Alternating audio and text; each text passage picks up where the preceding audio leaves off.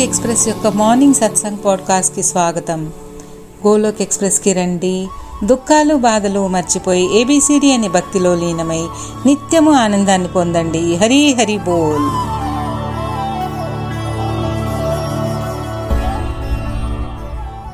జయ శ్రీకృష్ణ చైతన్య ప్రభు నిత్యానంద శ్రీ అద్వైత గదాధరు శ్రీ వాసాది గౌర భక్తువృంద. హరే కృష్ణ హరే కృష్ణ కృష్ణ కృష్ణ హరే హరే, హరే రామ్ హరే రామ్ రామ్ రామ్ హరే హరే. ఓం నమో భగవతే వాసుదేవాయ, ఓం నమో భగవతే వాసుదేవాయ, ఓం నమో భగవతే వాసుదేవాయ. శ్రీమద్ భగవద్గీతకి జయ. Busy through the body, free as a soul. Hari Hari బోల్, హరి హరి బోల్. శరీరంతో వ్యస్తంగా ఉన్న ఆత్మతో హరినామస్మరణ చేస్తూ నిత్యం ఆనందంగా ఉండండి. Transform the world by transforming your self. జయ శ్రీకృష్ణ. నా శస్త్రము పైన, నా శాస్త్రము పైన, నా ధనము పైన, నా యుక్తులపైన ప్రభు కేవలం అంటే కేవలం మీ కృపాశక్తిపైనే ఆధారపడి ఉన్నాను తండ్రి. గోలోక్ ఎక్స్ప్రెస్కి రండి. దుఃఖాలు బాధలు మర్చిపోయి ఏబిసిడి అనే భక్తిలో లీనమై నిత్యం ఆనందంగా ఉండండి. హరి హరి బోల్. జై సియారాం. జై శ్రీ రాధే కృష్ణ. ఈరోజు సత్సంగ్కి అందరికీ స్వాగతం. భగవద్బంధువులారా, సరళ భగవద్గీత కోర్సు ప్రారంభమైంది. మనం కొద్ది రోజులుగా గోలోక్ ఎక్స్ప్రెస్ ఎలా ఏర్పడింది, దాని విలువలు, లక్ష్యాలు, కోర్ ఫిలాసఫీస్ గురించి, సమాజంలో ఉన్న తప్పుడు అభిప్రాయాల గురించి తెలుసుకుంటున్నాము.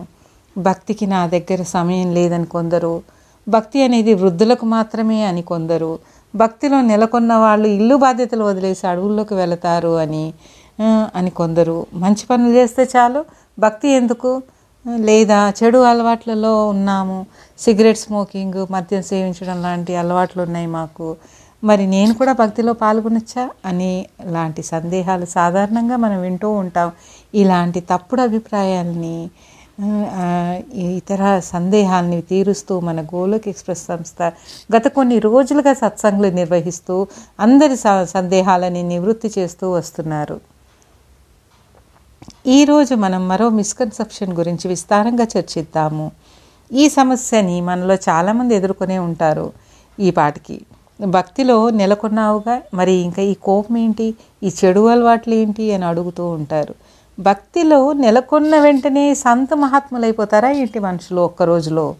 ఈ ఎక్స్పెక్టేషన్కి కారణం ఏంటి సమాజంలో? మరి భక్తి భక్తి అంటూ తిరుగుతున్నావు, నీలో ఏం మంచి మార్పులు రాలేదు, మరి భక్తిలో ఉండే లాభం ఏంటి, సత్సంగులు మానేయి అని స సలహాలు ఇస్తారు కూడాను. కొందరు వెటకారంగా మాట్లాడతారు. తొంభై ఏమని తొంభై తొమ్మిది ఎలకలు తిన్న పిల్లి నమాజ్ చేయడానికి హజ్కెళ్ళిందంట అని దెప్పి పొడుస్తారు. లేదా ఏంటి ధర్మాత్ముడిలా ప్రసంగ ప్రసంగాలు ఇస్తున్నావట, వింటున్నావట, ఇలా ఏదో ఒకటి భక్తిలో ఉన్నవారిని మళ్ళీ వెనక్కి లాగాలనే ఉద్దేశమో ఏంటో వెటకారంగా మాట్లాడుతూ ఉంటారు ప్రజలు. లేదా తక్కువ చేసి చూపించడానికి ప్రయత్నిస్తూ ఉంటారు, శత శతవిధాలా ప్రయత్నిస్తారు. భక్తిలోకి అప్పుడప్పుడే వస్తున్న నవసాధకులు ఇలాంటి కామెంట్స్కి ఒక్కోసారి హడలిపోవచ్చు కూడా. వాళ్ళకు అనిపిస్తుంది, అంతకుముందు నేను చెడు అలవాట్లలో ఉండేవాడిని, ఇప్పుడు నిజానికి సన్మార్గంలోకి వస్తున్నాను, కానీ ఇప్పుడు నాకు ఇలాంటి మాటలు వినాల్సి వస్తుంది ఏంటి అని మళ్ళీ చెడు చెడు అలవాట్లకి వైపు తిరిగే ఛాన్స్ ఉంది. ఇది బాధ్యతారహితంగా మాట్లాడడం అవుతుంది. కనీసం వ్యక్తి ఇప్పటికైనా మంచి మార్గాన్ని పట్టుకున్నాడని ప్రశంసించాలి కానీ, వెన్ను తట్టాలి కానీ, అది చెయ్యక వెటకారంగా మాట్లాడి నిందిస్తే ఇక భక్తి జోలికి పోతాడా మనిషి మళ్ళీ? అసలే ఇది కలియుగం. మనకి హరినామస్మరణ చేయమని చెప్పేవాళ్ళ సాంగత్యం ఎంత అరుదుగా దొరుకుతుంది. సిగరెట్ తాగమనో లేదా మద్యం సేవించడానికి కావాలంటే ఎంతమంది అయినా దొరుకుతారు కంపెనీకి. భగవంతుని లీలలు, భగవంతుని మాటలు, భగవద్గీత చెప్పుకోవడానికి, వినడానికి ఎవరుంటారు? ఎంత అరుదుగా ఇలాంటి సాంగత్యం మనకు దొరుకుతుంది. మీరే చెప్పండి. ఒకసారి నేను మా కజిన్స్ అందరం కలిసి లక్ష్మీనారాయణ మందిరం వెళ్ళాం. అక్కడ మాలా జపం చేద్దామని చైన్ ఆరంభించాము. అక్కడ గుడిపంతులు మమ్మల్ని అందరినీ చిత్రంగా చూశారు, ఏదో జరగరాని జరిగిపోతున్నట్టుగా చూశారు. చూడండి, కలియుగంలో కూడా మాలా జపం పట్టుకొని, మాల పట్టుకొని హరినామస్మరణ చేస్తున్న అనుమానంగా చూస్తున్న రోజులు ఇవి. అదే గుడి వెనుక కొందరు వెదవేషాలు వేస్తూ వేస్తే దాన్ని బహుశా నార్మల్గా చూస్తారేమో. మరి ఇలా చిత్రంగా అనిపించక మానదు. ఒకసారి ఉదా ఉదాహరణకి ఒక ఇంట్లో యజమానికి సిగరెట్ తాగే అలవాటు చాలా కాలం నుంచి ఉందనుకుందాము. ఆ ఇంటి ఇల్లాలు అప్పుడే కొత్తగా సత్సంగంలో జాయిన్ అయ్యి సత్సంగుల ద్వారా చాలా ప్రభావితమయ్యి భర్తను సిగరెట్ మానేయమని ప్రోత్సహించితే మరి అతని మిగతా స్నేహితులు ఎలా రియాక్ట్ అవుతారు? ఏంట్రా భార్య మాటలకు అంత విలువనిస్తున్నావు అనో, లేదా నీ భార్యకి మరీ సత్సంగుల పిచ్చి ఎక్కువైనట్టుంది, మానిపించేసే సత్సంగులు, నీ సిగరెట్ అని కలపడింది ఏంటి, మేమంతా తాగడం లేదు అని హడలు కొట్టే ప్రయత్నం చేయొచ్చు. సో ఎట్నుంచి ఎటు తీసుకెళ్తారో తెలియదు. కాబట్టి భక్తిలో నవసాధకులు నిలదొక్కొని సాధనలో లీనమవడం అంత సులభమేమీ కాదు ఈ కలియుగంలో. అదే మనం ఇక్కడ తెలుసుకోగలగాలి. తెలుసుకుంటే మార్గం సులువవుతుంది. హడలిపోయి, బెదిరిపోయి, అవాక్కైపోయి భక్తికి దూరం కాకూడదు. నిజాన్ని గ్రహించగలిగితే భక్తికి చేరువవుతాం. ఇంకో ఉదాహరణ తీసుకుందాం. ఒక ఇంట్లో ఒక చిన్న పిల్లవాడు మన కిడ్స్ సత్సంగ్కి రెగ్యులర్గా అటెండ్ అవ్వడం ప్రారంభించాడు అనుకుందాం. అది మంచి అలవాటని మనం ఒప్పుకుంటాం కదా. ఎప్పుడైనా పొరపాటున తల్లిగా మీరు చెప్పిన పనిని చేయలేకపోతే, పిల్లవాడు చేయలేకపోతే, లేదా కొంత దురుసుగా మా సమాధానం ఇస్తే పాత అలవాట్ల వలన, మీరు అప్పుడు ఏం చేస్తారు? ఉండు నీ పని చెప్తాను, శివాని మ్యామ్కి నీ దగ్గర నీ సంగతి అంతా చెప్తాను, అక్కడైతే చిలక పలుకులు పలుకుతావు, అన్నీ మంచి మంచి రివ్యూస్ ఇస్తావు, ఇక్కడ నాకు ఎదురు సమాధానం ఇస్తావా అంటూ దయచేసి తెప్పి పొడవడానికి ప్రయత్నించకండి. పిల్లల్ని పసి పిల్లల పసి మనసులు దెబ్బతింటాయి. అంత ఎక్స్పెక్టేషన్స్ పెట్టుకోవద్దు. సత్సంగ్ అటెండ్ అవ్వగానే జ్ఞానోదయం అయిపోతుందా? బుద్ధుడికి బోధి చెట్టు కింద జ్ఞానోదయం అయిపోయినట్టు వెంటనే టైం పడుతుంది కదా. ఈలోపు వెటకారంగా మాట్లాడితే పసి మనసులు నొచ్చుకుంటాయి, బాధపడతారు పిల్లలు. అప్రిషియేట్ చేయకపోతే చేయకపోయారు, కనీసం నిందించద్దు. ఈ అలవాటు ఉంటే మానుకోవడం మంచిది, అందరి శ్రేయస్సును దృష్టిలో పెట్టుకొని. ఒక ఏడెనిమిది సంవత్సరాల క్రితం నేను మా అన్నయ్య నితిన్కి ప్రతిరోజు ఫోన్లో భగవద్గీత శ్లోకాలు చెప్పేవాడిని. అప్పుడు మా అమ్మ మధ్యలో వచ్చి కూర్చొని విన్నది భగవద్గీతని. విని ఇలా అంది, నేను కూడా భగవద్గీత చెప్తూ కూర్చుంటే మీరు ఈ స్టేజ్కి ఎదిగేవారా అని అంది. ఓకే, మేము ఇప్పుడు పెద్దవాళ్ళమయ్యాము, వివేకవంతులము, బాధ్యత బాధ్యతలు తెలిసిన వాళ్ళం కాబట్టి అమ్మ మాటలకి నొచ్చుకోలేదు. కానీ నవసాధకులు కొందరు భక్తికి దూరం అవ్వగలరు దొప్పి దెప్పిపొడుపులకి. ముందు ముందు రానున్న సత్సంగులలో క్రిటిసిజంని ఎలా డీల్ చేయాలో నేను భక్తులకి నేర్పిస్తాను. ఎందుకంటే చాలా ఎదుర్కోవాల్సి ఉంటుంది ఈ మార్గంలో కామెంట్స్ని భక్తులు. ఒక కుటుంబంలో భక్తికి ఫేవరబుల్ ఫ్యామిలీ అట్మాస్ఫియర్ లభించడం అనేది కలియుగంలో చాలా రేర్. చాలా తక్కువగా ఈ అట్మాస్ఫియర్ లభిస్తుంది. ఎక్కువ శాతం అన్ఫేవరబుల్ ఫ్యామిలీ మెంబర్స్ని చూస్తాం మనం సమాజంలో. ఒకళ్ళు భక్తిలో నిలకుంటే ఇంకొకళ్ళు వాళ్ళని వెనక్కి లాగాలనే చూస్తారు, డిస్కరేజ్ చేస్తారు, ముందుకెళ్లకుండా అడ్డుపడుతూ ఉంటారు, టాంటింగ్ చేస్తారు. వీటన్నిటికీ భక్తులు సిద్ధపడి ఉండకపోతే నిజంగానే అవాక్కైపోగలరు, హతాశలో అవ్వగలరు. భగవంతుడు ఎందుకు వీటిని ప్రేక్షకుల్లా చూస్తున్నారని మీకు సందేహం రావచ్చు. మరి భగవంతుడికి ఎలా తెలుస్తుంది మీకు మనకి భక్తి పట్ల ఎంత సమ ఎంతటి సమర్థ సమర్పణ భావం ఉందో, ఎంత శరణాగతిలో మనం ఉన్నామనేది భగవంతుడికి ఎలా తెలుస్తుంది? రెండు మూడు కామెంట్స్కే మనం మనసు మార్చుకుంటే అదేం శరణాగతి అవుతుంది భగవద్బంధువులారా? ఇప్పుడు ఎవరైనా ఐఏఎస్ ఎగ్జామ్స్ క్లియర్ చేయాలను, ఐఐటి ఎగ్జామ్స్కి ప్రిపేర్ అవుతున్న వాళ్ళు ఎవరైనా కొద్దిపాటి శ్రమకే భయపడిపోతే వాళ్ళు అల్టిమేట్ గోల్ని, ఆంబిషన్ని ఎలా అచీవ్ చేయగలరు? అది అదేం డిటర్మినేషన్ అవుతుంది, అదేం ఫోకస్ అవుతుంది? ఒకే కుటుంబంలో ఒక వ్యక్తి ఆధ్యాత్మికంగా అడ్వాన్స్ స్టేజ్లో ఉండొచ్చు, మరొకరు అసలు ఆధ్యాత్మికతలో ఏబిసిడి తెలియకపోవచ్చు, ఇద్దరూ పరస్పరం విరుద్ధ స్వభావం కలవాళ్ళు ఒకే ఇంట్లో ఉండొచ్చు. మరి ఎందుకు ఇలా అనిపిస్తుంది? బహుశా గత జన్మలో చక్కగా భక్తికి మనకు భగవంతుడు ఫేవరబుల్ అట్మాస్ఫియర్ని ఇచ్చినప్పుడు దాని విలువ మనం గుర్తించలేకపోయి ఉండొచ్చు.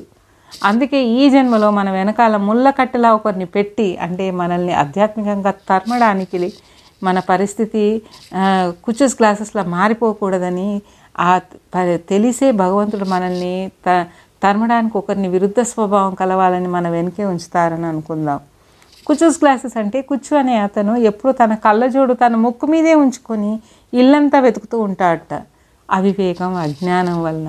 అలాగే మనం కూడా ఆధ్యాత్మిక జ్ఞానం అతి చేరువలో ఉన్న, భగవంతుడు కణ కణంలో ఉన్న, మరి ఇంకెక్కడో ఉన్నాడని భావించడమే అజ్ఞానం అని నేనంటాను. బంగారాన్ని కాల్చి ఒక సుందర ఆకృతికి తీసుకొస్తారు గోల్డ్ స్మిత్. అలాగే మనిషిని కూడా వివిధ పరీక్షల ద్వారా వివిధ పరిస్థితుల్లోకి వాళ్ళని గురి చేసి ఉత్తమ శ్రేణి భక్తినిస్తారు భగవంతుడు. వ్యక్తికి క్రిటిసిజంతో డీల్ చేయడం తెలిసాక సమాజంలో యాక్సెప్టెన్స్ వస్తుంది. అంటే ఒక్కొక్కప్పుడు వివిధ రకాల పరీక్షలకి కామెంట్స్ని చవి చూసిన తర్వాత ఇక ఈ మనిషి చలించడు, విచలితం అవ్వడు, నిలదొక్కున్నాడని రూఢి అయిన తర్వాత నెమ్మదిగా యాక్సెప్టెన్స్ వస్తుంది. ఆధ్యాత్మికతలో ప్రగతిని ప్రశ ప్రగతిని చూస్తాము. ప్రశంసించకపోయినా నింది నిందించడం ఆపేస్తారు చుట్టుపక్కల వారు. కానీ కొంతమంది ఎదురు చూస్తూ ఉంటారు, మీ అంతటా మీరు అంటే మనంతట మనం డివోషన్ని ఆపేస్తామని ఎదురు చూస్తూ ఉంటారు. ఎందుకంటే వారంటారు ఈ మనిషి ఇంతే, ఒకసారి యోగా అంటారు కొన్ని రోజులు చేస్తారు, ఆ తర్వాత యోగా లేదు గీగా లేదు, ఇంకోసారి మెడిటేషన్ అంటూ కొన్ని రోజులు చేస్తారు, ఆ తర్వాత మెడిటేషన్ ఎక్కడికి పోతుందో తెలియదు. సో ఇప్పుడు ఇంకో కొత్త టాపిక్ ఆధ్యాత్మికత భగవద్గీత అని అంటున్నారు, ఇది కూడా ఎన్ని రోజుల్లో చూద్దాం, ఈ ముచ్చట ఎన్నాళ్ళు ఉంటుందో చూద్దామని ఇలా మాట్లాడతారు. సో ఈ భగవద్గీత కూడా అంతే, కొన్నాళ్ళ తర్వాత ఇది కనపడదు మానేస్తారు అని మా ఎదురు చూస్తూ ఉంటారు. ఇలా ఉంటుంది సమాజపు ధోరణి. భక్తిలో కన్సిస్టెంట్గా ఉంటూ ఉంటే ఇక ఈ మనిషింతే అని మన కొత్త ట్రాన్స్ఫర్మేషన్ని యాక్సెప్ట్ చేస్తారు. యాక్సెప్ట్ చేశారు కదా అని మనం కూడా పబ్లిక్గా మాల చేయడం, ధ్యానం చేయడం లాంటివి తగ్గించుకోవాలి. అవి మన ప్రైవేట్ టైంలో ఎవరికి ఇబ్బందికరంగా లేనప్పుడు మాల జపం చేసుకోవాలి, మెడిటేషన్ లాంటివి చేసుకోవాలి. అతి అనేది సర్వత్రా వర్జియేత్ అని పెద్దలు అందుకే అన్నారు. ఇతరులు ఇతరులు కంప్లైంట్స్ చేసేంతగా అతిగా చేయకూడదు. ఎదుగుతున్న కొద్ది ఒదిగి ఉండడం నేర్చుకోవాలి ప్రతి మనిషి కూడా. అప్పుడు నెక్స్ట్ స్టేజ్ వస్తుంది, అది యాక్సెప్టెన్స్ స్టేజ్. దాన్ని దాటిన తర్వాత మరి ఇంకో స్టేజ్ వస్తుంది, అది రెస్పెక్ట్ వస్తుంది మా వ్యక్తికి. అంటే గౌరవించడం మొదలు పెడతారు మనుషులు. ఎందుకంటే వివిధ రకాల పరిస్థితుల్లో కూడా మనం చెక్కు చెదరని భక్తిలో నెలకొనడం వలన చుట్టుపక్కల వారు అది గుర్తించి గౌరవించడం ప్రారంభిస్తారు. ముందేమో ఎంతకాలం సాగుతుందిలే చూద్దాం అనుకుంటారు, మరి అలాగే కొనసాగుతున్నా అది కూడా గమనిస్తారు. అప్పుడు మీ పట్టుదల, డిటర్మినేషన్ పవర్ తెలిసి గౌరవించడం ప్రారంభిస్తారు చుట్టుపక్కల వాళ్ళు. ఒక్కొక్క ఒక్కొక్కప్పుడు వీళ్ళే మమ్మల్ని కించపరిచిన వాళ్ళై ఉండొచ్చు, హేళన చేసి ఉండొచ్చు, కానీ ఈరోజు ఆధ్యాత్మికతలో మన ప్రగతిని చూసి గౌరవించడం ప్రారంభిస్తారు. మనిషి ప్రతి స్టేజ్లోనూ జాగ్రత్తగా ఉండాలి. పదే పదే ఎందుకు చెప్తున్నానంటే అహంకారం అనేది ప్రతిసారి ప్రతి కోణం నుంచి ఎంటర్ అవ్వడానికి చూస్తూ ఉంటుంది. నేనుగాక భక్తిలో నెలకొన్నాను, నా అంత భక్తాగ్రేసర్లే లేరు అని భావించడం భావించామంటే అదే ఫుల్ స్టాప్ అవుతుంది స్పిరిచువల్ అడ్వాన్స్మెంట్కి. అందుకే నేను అంటాను ఎదుగుతున్న కొద్దీ ఒదిగి ఉండాలి అని. ఈ భక్తి మార్గంలో నిశ్చలంగా, నిర్భయంగా, విశ్వాసంతో అలాగే ముందుకు వెళుతూ ఉంటే అప్పుడు మరో స్టేజ్ వస్తుంది, అది మార్గదర్శనం వహించడానికి వహించమని వేడుకుంటారు. అంటే మిమ్మల్ని ఫాలో అవుతారు ప్రజలు. ఒక్కొక్కప్పుడు మిమ్మల్ని మేము ఇంతకుముందు మిమ్మల్ని విమర్శించిన వాళ్ళే మీకు బ్రహ్మరథం పడతారు. ఎందుకంటే మీలో నిశ్చలత్వాన్ని చూసి ఇన్స్పైర్ అయ్యి, మోటివేట్ అయ్యి, మీలో స్టెబిలిటీని చూసి వాళ్ళు ఇంప్రెస్ అయ్యి మీ నుంచి అవన్నీ నేర్చుకోవాలని, ఆ జ్ఞానం అంతా మీ నుంచి రాబట్టాలని మీ చుట్టూ మోగుతారు. మీ ఫాలో మిమ్మల్ని ఫాలో అవ్వడం మొదలు పెడతారు, మిమ్మల్ని గురువుగా చూస్తారు, గౌరవిస్తారు కూడా. భగవద్గీత కూడా భగవద్గీత కూడా మీ నుంచి నేర్చుకోవాలని కూడా చూస్తారు. ఇది భ్రమ కాదు, రియాలిటీలోకి వస్తుంది. నా పన్నెండేళ్ళ ఆధ్యాత్మిక యాత్రలో ఇలా నేను ఎన్నోసార్లు ఎన్నోసార్లు జరిగింది. ఫస్ట్ రిజెక్షన్ని ఫేస్ చేశాను, ఆ తర్వాత యాక్సెప్టెన్స్ లభించింది, తర్వాత రెస్పెక్ట్, ఆ తర్వాత నన్ను ఫాలో కూడా అయ్యారు. అందరూ ఫాలో అయ్యర్స్ ఏం కాదు, కొందరు క్రిటిసిజం చేసేవాళ్ళు కూడా లేకపోలేదు నా దగ్గర. నేనంటాను క్రిటిసిజం వచ్చినా విచలితం అవ్వకూడదని అంటాను. ఈ విషయాన్ని నేను అనుభవం ద్వారా తెలుసుకున్నాను. ప్రశంసలు, విమర్శలు ఆర్ పార్ట్ ఆఫ్ లైఫ్. ప్రశంస లభించినప్పుడు పొంగిపోయి, విమర్శలు లభించినప్పుడు కృంగిపోకూడదని తెలుసుకున్నాను. ఇక్కడ కబీర్ దాస్ గారు చెప్పిన ఒక దోహ గుర్తొస్తుంది నాకు. ఏంటంటే నిందించే వారినంట ఎప్పుడూ మన దగ్గరే పెట్టుకోవాలట. ఎందుకంటే సోపు, సబ్బు, వాటర్ అవసరం లేకుండానే వా మనల్ని వారు శుద్ధి గావిస్తూ ఉంటారు. కాబట్టి నిందించే వారిని సన్నిహితంగా పెట్టుకోవాలంటున్నారు కబీర్ దాస్ కబీర్ దాస్ గారు. నిందలు స్వీకరించినప్పుడు వినయ వినమ్రతలు పెరగడం మనలో పెరుగు పెరగడం మూలాన మనిషిలో ఔన్నత్యం వస్తుంది. అలా అని అస్తమానం నిందలు స్వీకరించమని కాదు నేను చెప్పేది, కానీ క్రిటిసిజంని పాజిటివ్ యాంగిల్ నుంచి చూడమంటున్నాను. సెల్ఫ్ డెవలప్మెంట్, పర్సనాలిటీ డెవలప్మెంట్ పెంచేదిగా మలుచుకోవాలి విమర్శల్ని కూడా. అందుకే గోలోక్ ఎక్స్ప్రెస్ యొక్క ట్యాగ్ లైన్ ఏర్పడింది, transform your self by transforming transform transform your self అని. అంటే ముందు పాజిటివ్ ట్రాన్స్ఫర్మేషన్స్ని మనలో చూడగలిగినప్పుడు, దర్శించగలిగినప్పుడు ఇతరులు కూడా అది చూసి నేర్చుకుంటారు. Your integrity of character radiates through the other person to. అంటే మార్పులు అంత బలవర్ధకమైనవి, చైతన్యం ఒక వ్యక్తితో ఆగిపోదు. ఆ చైతన్యం ఆరే ఆ పవ ఆ రేడియేషన్ అది సాగిపోతూనే ఉంటుంది, ముందుకు సాగుతూనే ఉంటుంది. అందుకని అనవసరంగా ఇతరులను నిందించడం, విమర్శించడం, కామెంట్స్ పాస్ చేసి బాధ పెట్టడం లాంటివి చేయకూడదు. ఫస్ట్ ఈ మార్పు మనలో రావాలి, తర్వాత ఇతరుల నుంచి మనం ఎక్స్పెక్ట్ చేయొచ్చు. ముఖ్యంగా ఇది గుర్తుంచుకోవాలి, అందరూ నేర్చుకోవడం అన్నది, లెర్నింగ్ అన్నది గ్రాడ్యువల్ ప్రాసెస్. ఎప్పుడు కూడా క్రమక్రమంగా ఇంప్రూవ్ అవుతారు. ఒకేసారి మహాత్ములైపోరు, ఎవరు కూడా రాత్రికి రాత్రే మారిపోరు. సో అలా ఎక్స్పెక్టేషన్స్ కూడా పెట్టుకోకూడదు.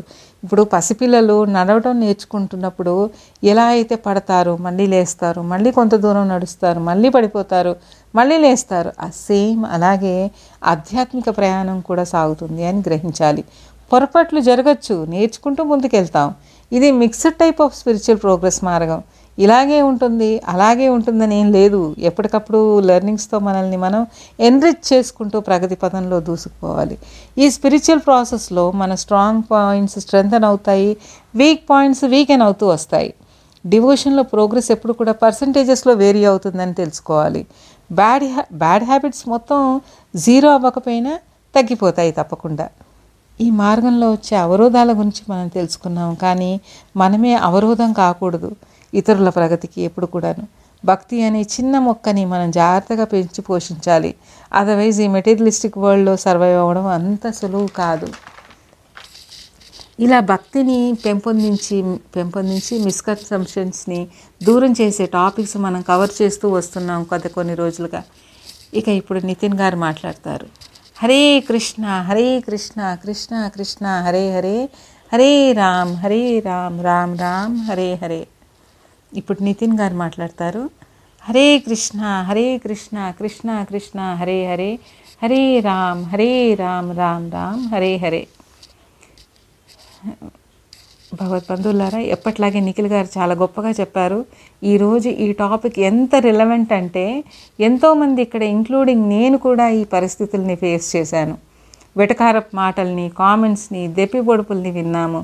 భక్తి మార్గంలో ప్రశంస ప్రశంసలు ఉంటాయనుకుంటే పొరపాటే మరి. క్రిటిసిజంని, విమర్శలు కూడా చాలా ఉంటాయి, ఎన్నో ఎదుర్కోవాల్సి ఉంటుంది. ఎప్పుడు ప్రశంసలే ఉండవు, అప్రిసియేషనే ఎప్పుడు ఉండదు, విమర్శలు కూడా ఉంటాయి. ఇన్ఫ్యాక్ట్ విమర్శలే ఎక్కువ ఉంటాయి ఈ మార్గంలో. ఉదాహరణకి ఒక హాలీవుడ్ యాక్టర్, ఇప్పుడు పొలిటీషియన్ కూడా ఆయన ప్రస్తుతం, ఆర్నాల్డ్ ఆర్నాల్డ్ గారికి మొదట అతని ఫిజికల్ బాడీ బాగాలేదన్నారట. అతను హాలీవుడ్లో తనని తాను యాక్టర్గా ప్రూవ్ చేసుకున్నారు.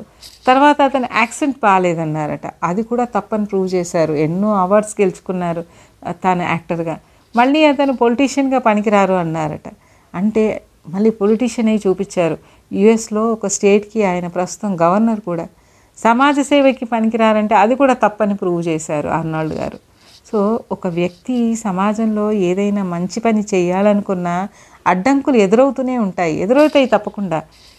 అలా అని ఏడుస్తూ కూర్చుంటామా, భయపడి వెనక్కి తగ్గుతారా, లేదా పారిపోతామా, పరిస్థితుల్ని గాలికి వదిలేసి కంప్లైంట్ చేస్తూ కూర్చుంటామా, మనసు మార్చుకుంటారా, లేదా ఇంట్లో మూలన నక్కి కూర్చుంటామా, ఏం చేస్తారన్నది మీ ఇష్టం. ఇవన్నీ కాక, నిజానికి ఇవన్నీ కాక, would you intend to rise to the occasion? Definitely one should rise to the occasion. విమర్శల్నే వాడుకొని పైకి ఎదగాలి. ఆ దెప్పి పొడుపులనే జీవితంలో పైకి ఎదగడానికి మెట్లుగా వాడుకోవాలి. సెల్ఫ్ మోటివేట్ చేసుకుంటూ ప్రగతి పదంలోకి దూసుకుపోవాలి. అంతేగాని ఏడుస్తూ, కంప్లైంట్ చేస్తూ నిరుత్సాహ పడకూడదు, పరచకూడదు. సో మనిషికి రెండు విధాల మోటివేషన్ లభిస్తుంది ఎప్పుడు కూడా. ఒకటి పాజిటివ్గా, అంటే అప్రిసియేషన్ ద్వారా, అంటే ప్రశంసల ద్వారా మోటివేషన్ లభిస్తుంది. ఇంకా బాగా చేయాలనిపిస్తుంది, బాగా చేయమని చేయుతని అందిస్తారు. ఇది మన గోలోక్ ఎక్స్ప్రెస్లో ఇది ఎక్కువగా మనం చూస్తాము. ఇంకోటి నెగటివ్ సైడ్, విమర్శల ద్వారా క్రిటిసిజం లభించినప్పుడు కృంగిపోకుండా సెల్ఫ్ ప్రొపెల్లింగ్ యాటిట్యూడ్ డెవలప్ చేసుకోవాలి మనం. మన ఇమోషన్స్ని ఇతరుల కంట్రోల్లో పెట్టద్దు, మన ఇమోషన్స్ మన కంట్రోల్లో ఉండాలి. ఇలా ఏ దారిలో అయినా అవరోధాలు రాకమానవు, వస్తాయి. కానీ తర్వాత తర్వాత యాక్సెప్టెన్స్ కూడా వస్తుంది. యాక్సెప్టెన్స్ తర్వాత రెస్పెక్ట్ కూడా లభిస్తుంది. ఇంకా ఇలాగే వెళుతూ ఉంటే ఫాలోయింగ్ కూడా పెరుగుతుంది. ఎందుకంటే మీతో మీ మనలో ఏదో ఒక విశిష్టత కనిపిస్తుంది ఇతరులకి. తర్వాత ఆపై ఆ తర్వాత నమ్మకం పెరిగి ఫాలో అవ్వడం మొదలు పెడతారు. సమాజంలో చాలా మటుకు గొర్రె మంద గొర్రెల మందలా సాగిపోతుంటారు జనం. ఎక్కువగా ఒక సెట్ ఆఫ్ ప్యాటర్న్నే ఫాలో అవుతూ ఫాలో కావాలని ప్రయత్నిస్తూ ఉంటారు. అంటే ఎలా అంటే ఒక ఇరవై ఐదేళ్ళు వచ్చేసరికి పెళ్ళి అయిపోవాలి, ముప్పై ఐదేళ్ళు వచ్చేసరికి పిల్లలు ఉండాలి, నలభైలో ఆస్తులు కలిగి ఉండాలి, మళ్ళీ యాభై వచ్చేసరికి పిల్లలు సెటిల్ అయిపోయి ఉండాలి. ఇలా ఏ ఒక్కటన్నా సమయానికి జరగకపోతే ఇక కొంపలు అంటుకున్నంత గగ్గోలు. ఎందుకంటే అందరూ ఒక సెట్ ప్యాటర్న్కి అలవాటు పడ్డారు. ఇప్పుడు కొత్త వైనం ఏంటి అని అంటారు, ఏమాత్రం అటు ఇటు అయినా కూడా. సో భక్తి మార్గంలోకి వచ్చాక న్యాచురల్గా మనం, ఎందుకంటే సినిమాలు, నాన్ వెజ్, గాసిప్పింగ్లు లేదా అన్నెసరీ షాపింగ్ లాంటి నెగటివ్ డెస్ట్రక్టివ్ హ్యాబిట్స్ని మనం వాటికి దూరం అవుతూ వస్తూ ఉంటాం. కాబట్టి అది మన చుట్టుపక్కల వాళ్ళకి నచ్చకపోవచ్చు, ఆ మార్పు, ఆ ట్రాన్స్ఫర్మేషన్ వాళ్ళు ఇష్టపడకపోవచ్చు. అందుకే పనిగట్టుకొని విమర్శించడం మొదలు పెడతారు.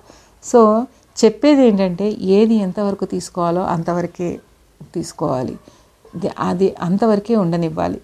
మేము ఎందుకంటే మన మనిషిని జీవుడిని ప్రకృతిలోని త్రిగుణాలు మనిషిపైన ప్రభావం చూపుతూ ఉంటాయి అనేది నిజం. తామసిక గుణం, రాజసిక గుణాలు ప్రతి క్షణం ఒకదానికొకటి రేస్ పెట్టుకున్నట్టుగా ఉంటుంది. వాటి ప్రభావం ఒకదానిపై ఒకటి డామినేట్ అవుతూ కనిపిస్తాయి. ఒక్కోసారి తామసిక గుణం ప్రబలంగా ఉంటుంది, మరోసారి రాజసిక గుణం ప్రబలంగా ఉంటుంది. ఈ రెండూ కాక ఒక్కోసారి సాత్వికతదే పైకి చేయిగా ఉంటుంది. మనం భగవద్గీత అధ్యయనం చేసేప్పుడు ఈ విషయాలన్నీ పద్నాలుగో అధ్యాయంలో వింటాము. నేను కూడా ఈ పరిస్థితులన్నీ చూసిన వాడినే. నాకు ఇంట్లోనూ బయట కూడా విమర్శలు లభించాయి. వంద ఎలుకలు తిని పిల్లి పుణ్యక్షేత్రాలకు వెళ్ళిందట అని దెప్పి పొడిచారు నన్ను. ఇంట్లో కూడా అన్నారు, భక్తి భక్తి అంటున్నావు, హరిద్వార్ వెళ్ళిపో, అక్కడే ఉండికా అని అన్నారు. సో ఇలాంటి కామెంట్స్ని తట్టుకుంటూనే వింటూనే డివోషన్కి డివోషన్లో మనం ముందుకు సాగాలి. ఒక్కోసారి మనం ఎదుటి వాళ్ళ వెటకారపు మాటల్ని తిప్పికొట్టలేకపోతాం, మౌనంగా వింటాము, విని లోపల బాధపడతాము. నీ ఇలా చేసే కంటే తిరిగి వారికి జవాబు ఇవ్వగలగాలి.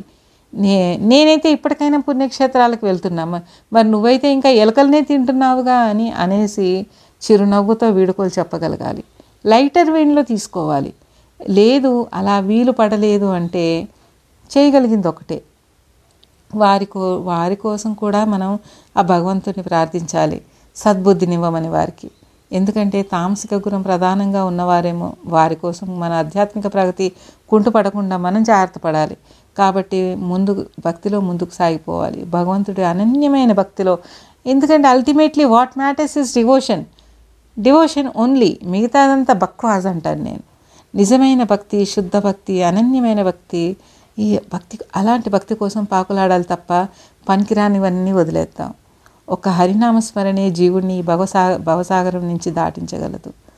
ఫ్రెండ్స్, సో భగవద్బంధులారా, మీరు నాతో పాటు చెప్పండి, హరే కృష్ణ హరే కృష్ణ కృష్ణ కృష్ణ హరే హరే, హరే రామ్ హరే రామ్ రామ్ రామ్ హరే హరే, హరే కృష్ణ హరే కృష్ణ కృష్ణ కృష్ణ హరే హరే, హరే రామ్ హరే రామ్ రామ్ రామ్ హరే హరే.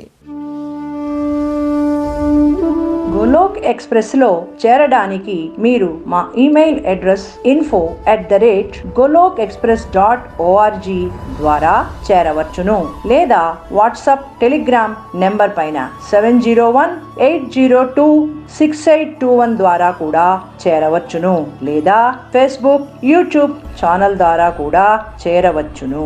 హరి హరి బోల్.